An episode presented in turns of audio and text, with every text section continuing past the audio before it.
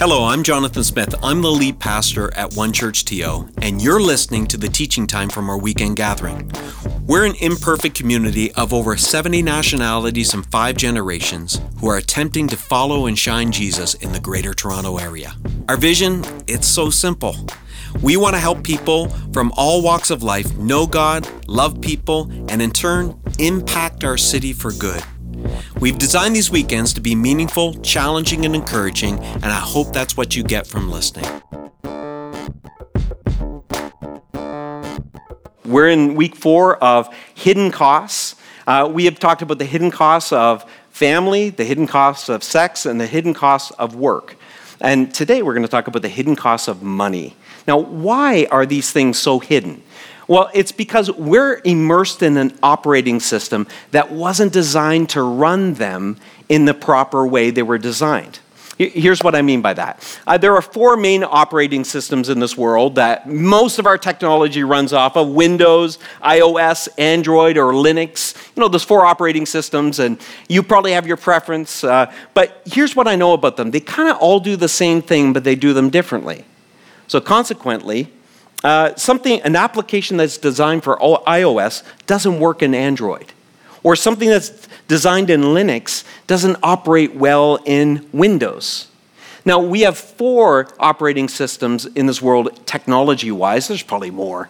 But we only have two operating systems when it comes to how humanity operates. In humanity, we have the kingdom of heaven, and sometimes, if you're looking through the pages of Scripture, it's called the kingdom of God or the kingdom of light. Uh, similar term, but it means the kingdom of heaven is an operating system, and we have the kingdom of this world. And sometimes, when you look through the pages of the Bible, it's referred to as the kingdom of darkness sometimes. Well, in these two operating systems, we were originally, in the, in the, original creative order and framework, we were designed to operate in this operating system under the kingship and rulership of King Jesus. So that's how we were designed to live in dependence on God. But our first ancestors, Adam and Eve, they decided to kind of transfer, they be, be their own king, to not live in dependence, but to live in independence. And consequently, they moved into the kingdom of this world. And we all now are born into this kingdom.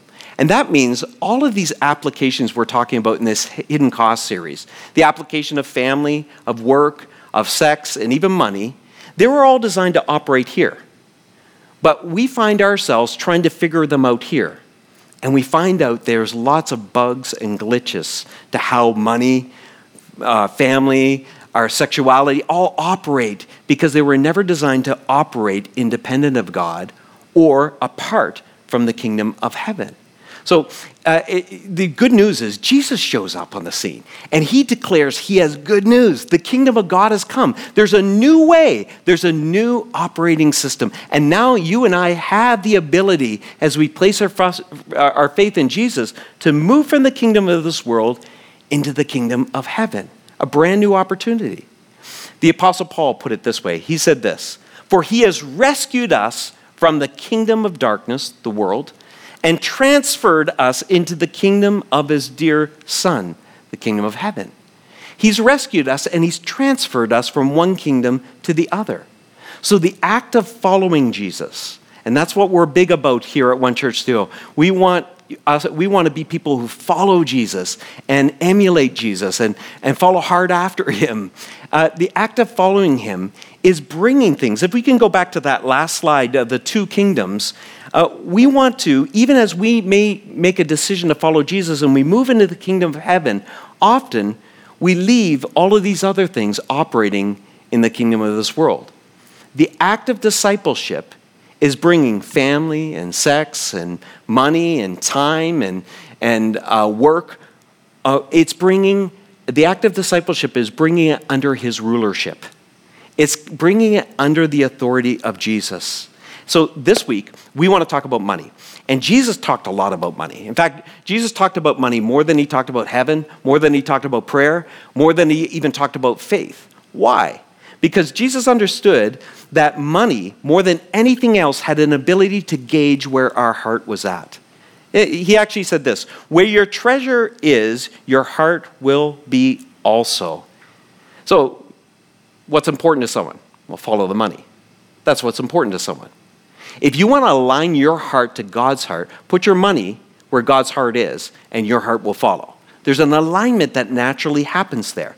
The problem is, when it comes to money, most of us put our trust in money in a way that we should be putting our trust in God. We look to money for our security, we look to God, uh, money for our significance, and if we're not careful, we begin to put our hope in money uh, and our security in money. And and if we get enough of it, God seems super unnecessary in that moment. he doesn't seem, we don't have a dependency on Him. That's why Jesus taught us to pray and why we should daily pray God, give us today our daily bread. Because if we have too much, we might not depend on God anymore. We might forget Him. We might forget our dependence. When Jesus talked about the rich people, and He said it was difficult for a rich person to enter into the kingdom of God. He wasn't saying it's impossible. He was, why is it difficult? Because uh, they, they have the illusion of being independent and not in need. And to be dependent on God is the pathway to enter into his kingdom. It's to acknowledge that this money is fleeting, but you are eternal. My hope and trust isn't in these things. My hope and trust is in you and you alone. So today we're going to take a moment and look at a story found in the Gospel of Luke, chapter 21, and it's interesting. Jesus highlights this poor, unnamed widow. And we get a gift, a moment. And I, I hope you really enjoy this journey. It's pretty fascinating. We get a picture of what, how God views money from the kingdom of God perspective as opposed to the kingdom of this world. And let's acknowledge we're also immersed. All of us have some deep held beliefs around money that maybe, maybe you could just suspend judgment on some of what Jesus will say here so you don't uh, jump ahead, but you open yourself up to hear how he views it. So let's pick up the reading in Luke chapter 21, just the first four verses. It says, As Jesus looked up, he saw the rich putting their gifts into the temple treasury. He also saw a poor widow put in two very small copper coins. Truly, I tell you, he said, this poor widow has put in more than all the others. All these people gave their gifts out of their wealth, but she gave out of her poverty, put in all she had to live on. It's an interesting passage of scripture. Jesus is outside the temple. This is where these giving boxes would have been. They were actually large bronze receptacles. It was a very noisy event. Uh, taking up the offering. That people would come in, they'd line up, and they put in their. There was no paper currency, there was no electronic currency. It was coins, so it was noisy. People would drop their money in there, and you could tell who the big givers were right away, right away by the sound that resonated from these bronze receptacles. You knew who was, and I, I'm sure people would line up and they'd be looking at the people coming and they'd be kind of sizing up who's the big giver? Oh, he's got an Armani robe on. Uh, look at those Jordan 1 sandals, or, or, or, or, she's got a Prada purse. Do you see that thing? The, Louis Vuitton? You know, they, they'd be gauging it up. People bring extra coins. I like how it references in the Gospel of Mark. It says they threw their money in. You know, I don't know if you're one of those people, but you know, you're, you need to be noticed. Uh, they threw their money down, make a bigger gong. The big noise uh, gave away who the big givers were. But here's what we learn in the story heaven hears things differently than we do. In fact, the noise that gets heaven's attention is different from the noise that often gets our attention. This is a really important concept when you understand these two kingdoms at play. What gets a lot of the buzz and noise in the kingdom of this world barely makes an echo in the kingdom of heaven. And some of the stuff that we even despise and we think, oh, what of that in the kingdom of this world, is exactly what gets the attention of God in heaven. She puts in two little coins. In that busy moment, after all those big offerings have gone in and the noise going around there, she puts in those two coins. Uh, nobody even heard it in the kingdom of this world, but it rattled the gates of heaven. It grabs the attention of the person of Jesus. And Jesus says this in Luke chapter 21, verse 3. He says, The poor widow has put in, can you say this word with me? More. She has put in more than all the others. That's a little troubling statement. Why? Because it's because she didn't put in more. She couldn't possibly have put in more, but Jesus says that she put in more. See, we see the word more as a math term, right? If I was to ask, if I was to ask you, is 10 more than 9? You would say yes, and you would also add, it's not my opinion. 10 is always more than 9. How often? Always. It's always more than 9. We see it as a math term, but Jesus is using more differently here. Again, we're getting a, a, a distinguishing difference between the two kingdoms and the way he measures more. She gives two copper coins, it says. This, this would have been what was called a mite in that ancient culture. That was the currency she was giving. Uh, this was 164th of the daily wage in that era. The daily wage was called a denarius. So if you worked a day labor, you get a denarius. 164th of a denarius was a mite, and that's what she gives. In Canadian terms, the average annual salary in Canada and across all regions in 2022 was $38,922. It's about $150 a day. 164th of that is $2.34. And Luke is saying this woman has $2.34. That's what she has. That's all she has. And she gives $2.34. And this gets the attention of Jesus. It gets his attention. And from our perspective, and from my perspective, it's not much of a gift. It's not much of a gift. But from Jesus' uh, perspective, she's given more than all the others. And it's interesting, in the Gospel of Mark, it goes further. The Gospel of Mark says this that she gave more than all the others combined. Combined. All the people that gave that day, she gave more than them. And this is hard for us to see because we see money from the kingdom of this world perspective, and it's so deeply entrenched in us. There's a great book called God and Money, and it's written by two Harvard business grads. And they talk about, they're followers of Jesus, that when you become a follower of Jesus, you need, really need to gauge how you handle money, and there needs to be a shift in the way you approach it and see it. So I want to do a little test with each of you. And you, you just keep it to yourself. If you're viewing with other people, this is just for you. But it's a little multiple choice test. And so uh, let, let's answer this question because our money kind of flows under three categories in the kingdom of God. And one is spending. And so I want you to answer this question when it comes to spending. When the spending in my life is effortless. Maybe if you're A, you love to spend. You love to spend. Or maybe it's bothersome. You wish you could spend less. You're always feeling anxious about spending. Or C, it's controlled. You control. You feel good about the way you're managing your spending. So, just in your mind, is it A, you know, you just love to spend? Is it B, you just love to save? Or is it C, uh, you, you're controlled with your spending? And then the other aspect is saving. So, you know, ABC, remember that. The saving in my life is effortless. Uh, the, the saving in my life oh, I, I, is effortless. I love building wealth. I love building wealth. It's, it's, it's bothersome. Uh, it's inconvenient. It gets in the way of having fun. Are you that type of person? Or C, it's purposeful. I have healthy and reasonable goals, and I have a plan to get there. And then finally, giving is the other part of how we steward our finances.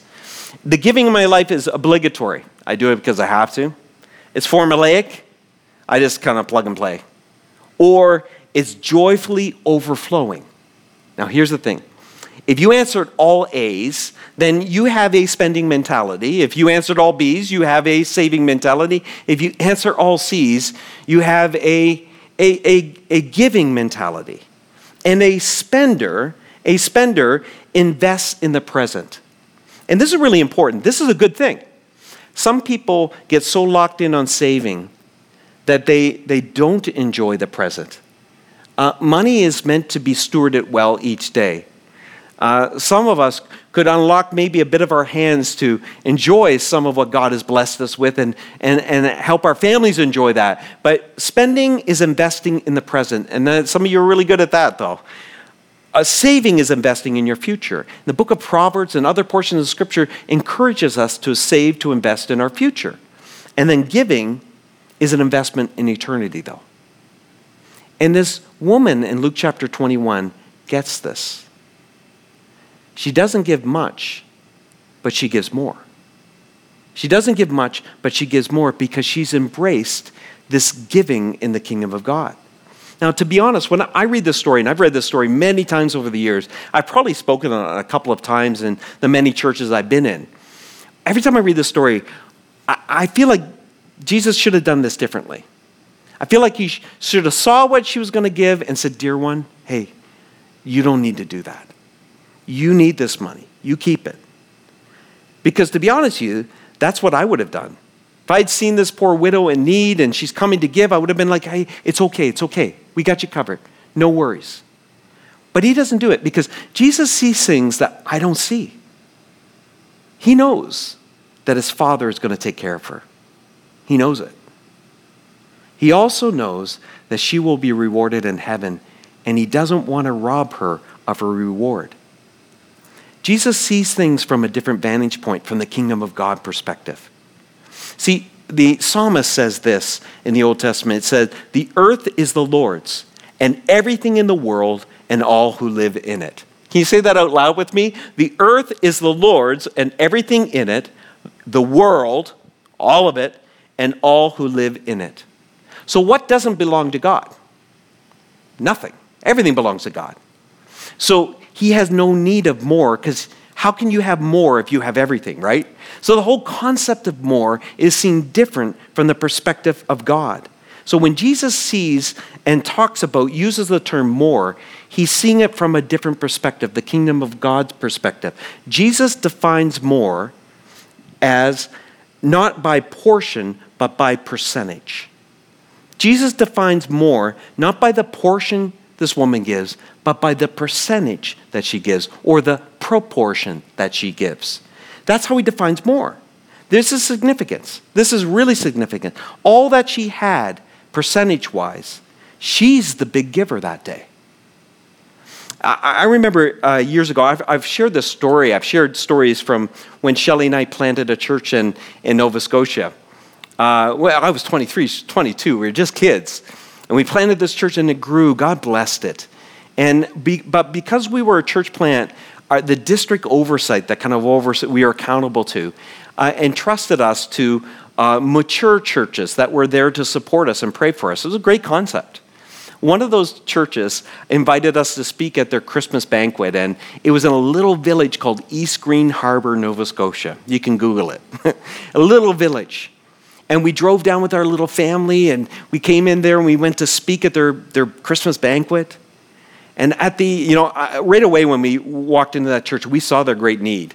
They had, they had one musician, he was 80 something years old and he played one core, or one, one key. And if you're a musician, you understand that can be problematic with singing. And, and uh, he was quite deaf, so he didn't even know when the worship leader stopped singing. It was, it, they just had a lot of needs. It was quite humbling.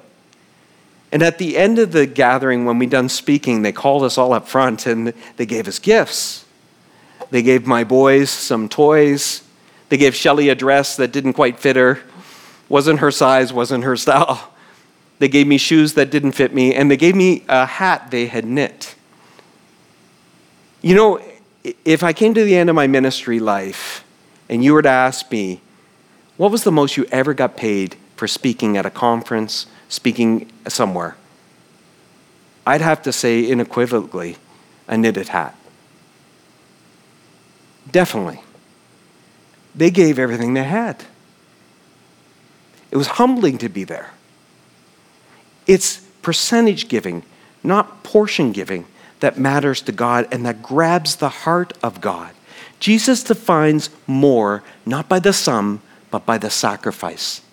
Not by the sum, but by the sacrifice. So we join King David in saying, I'm not going to offer the Lord anything that doesn't cost me something. I'm not going to offer him anything that doesn't cost me something. It has to cost me something to show my commitment to him, to show my thanksgiving, my expression of gratitude for all that he's done. It can't cost me nothing.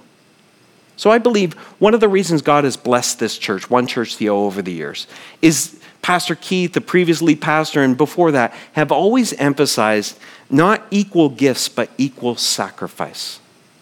One of the things I love about this church is the pastors, including me and the deacons, we don't know what anyone gives in this church.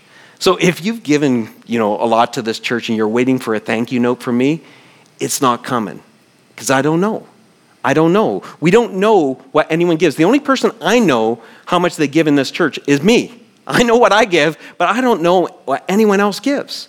And I think that's really good. I think it's really healthy. Not all churches are the same this way, but I think it's potentially dangerous to know because I could begin to measure things according to the kingdom of this world instead of the kingdom of God.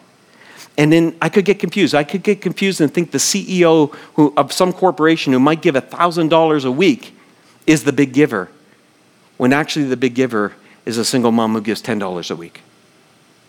See, God just doesn't see things the same way. One of the other reasons we re- refuse to know, we don't want to know, is we don't want to rob any giver of their blessing. It's interesting how Jesus says this. He says this So when you give to the needy, do not announce it with trumpets. And this is really hard in our culture because we like to announce it on social media. Look at me being generous here.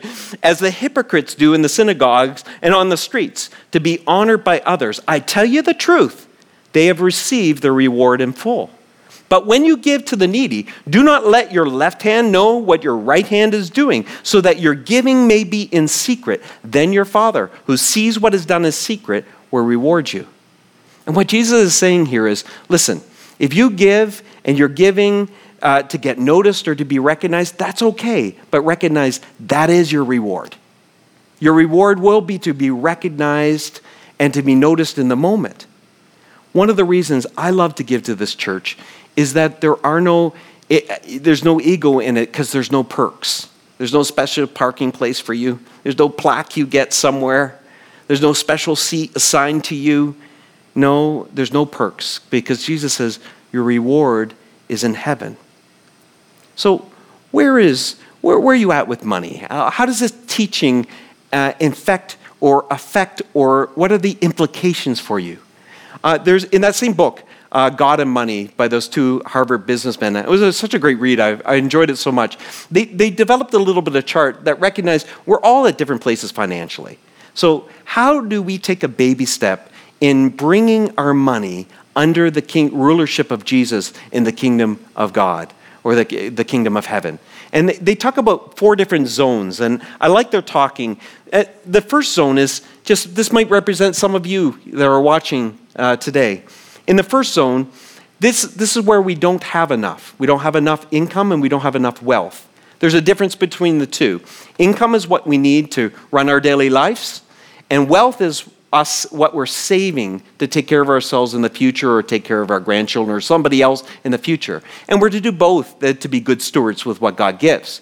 So some of us find ourselves in a place of need tonight, and we're going to pray for you at the end of this gathering.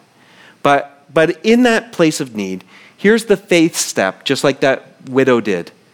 Just take a baby step to give something and save something. It, it might look ridiculously small saving, whatever it is. Begin to practice something with what you have now for what God will bless you with in the future. So just give something, save something if you find yourself in that place. Some of you are in zone two, though. You have enough to live on, you have enough income, but you have not taken care of the future. You're consuming, you're using everything that comes in. So if you're in that category, you have enough coming in, here's the strategy for you. You need to develop a plan where you can give a lot and save a lot. Give a lot and save a lot. If you've got enough coming in, how can I give a lot? How can I save a lot? If you're in category number three, this is kind of a unique one. I think uh, retirees are in this category, entrepreneurs can be in this category, and it's where you might have a lot of wealth, but you don't have a lot of income right now uh, and your wealth is maybe locked up. You have a liquidity issue. Maybe it's locked up in investments or RSPs or, or an investment in, in you're an entrepreneur in a company or a plan. So you, you, find yourself maybe the income is, is lower, but you're okay in the savings. So when, when you find yourself in this category, you want to develop a plan where you can begin to give something. Find, find a creative way to leverage whatever wealth you've been able to accumulate that God has blessed you with to be generous. And because you don't need to be saving in this one. So you're just going to look to begin to practice more generosity. And some of you might be in category number four. This is truly financial freedom. Uh, you don't need to save anymore. You've got more than enough. You've got more than enough income. And this is an opportunity for you to practice radical giving or radical generosity. You, know the old adage you can't take any of this with you. Uh, but Jesus would say you can send it, send it ahead, though. You can send it ahead by storing up treasure in heaven. So, one of the ways and one of the practices to help keep our minds on our money in the kingdom of God or the kingdom of heaven way, so that we are not just operating out of the kingdom of this world, is a concept in Scripture called tithing. Now, what is tithing? Well, tithing is giving back to God 10% of what He has given us through the local church that we love. Uh, many of us, or maybe even watching this right now, that are members of this church, we, we do this, we practice this. It's the act of giving God, we recognize everything we have has come from God, and we're going to give back 10% of what He's given through our local church, the church that we love, and that would be this church. So, so I got a challenge for you just before we uh, pray. The directional leadership team of this church, our deacons and our staff, have been taking some really big, bold faith steps this year, some of which you might not even be aware of, but you will be. if you've been in our facility, our physical campus, you know that we've been renovating all the main floor bathrooms uh, to make them accessible so everybody can be welcomed here. And uh, it's over a $400,000 investment in our facility there. Uh, many of you wouldn't know that we're going to, over the course of the summer, renovate our gymnasium, put in a wood floor, and, and, and, and make it and prepare it really well for sports. Uh, men, young men and young women uh, that maybe through sports can experience the love of Jesus and experience the, the, the, the kingdom of heaven in their own lives. And we're going to be renovating our chapel for our church family and for our community. And we're doing all of this to make room for more people, blowing open the doors of the church, one of our five bold moves to make more room for more people. One of the things we've done too is we've been adding some more staff for two reasons to help us a church go deeper and wider.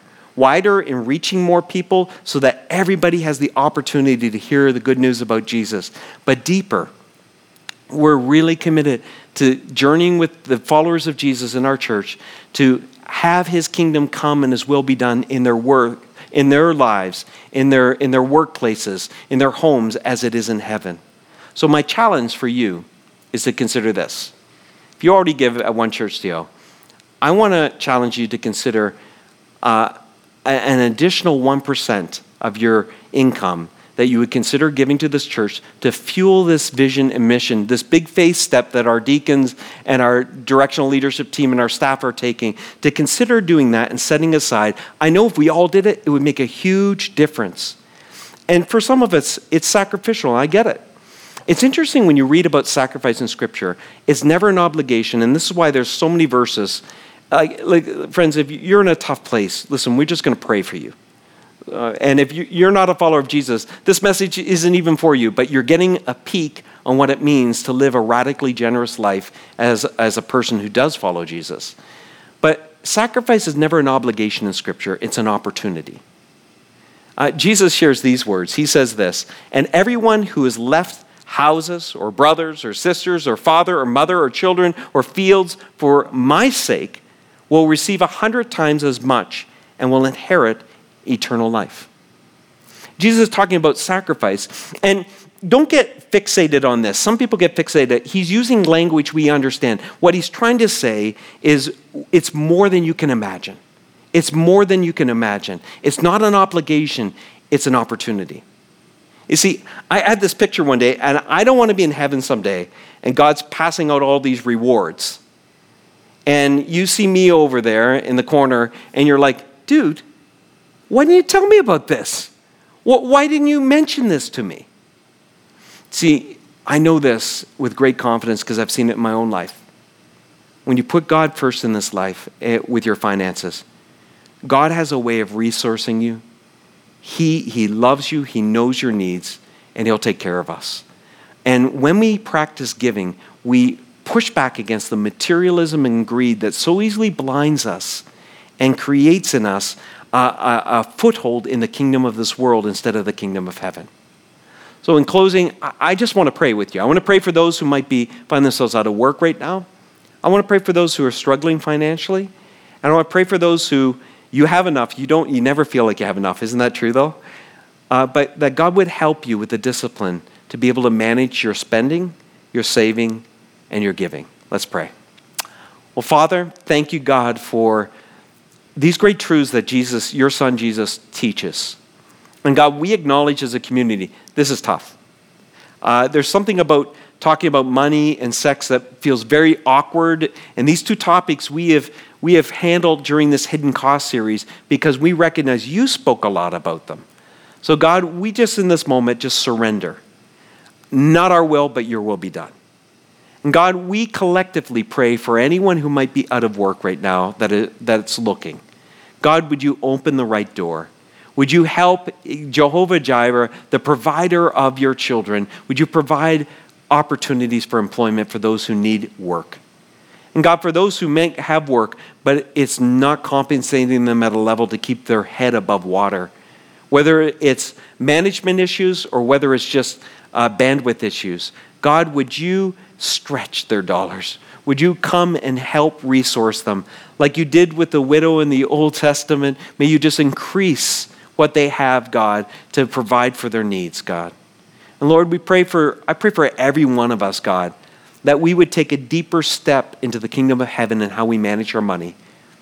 God, would you help those who have no problem spending, but they have trouble saving and giving, to, to limit themselves in order to experience the freedom of saving and experience the joy of giving.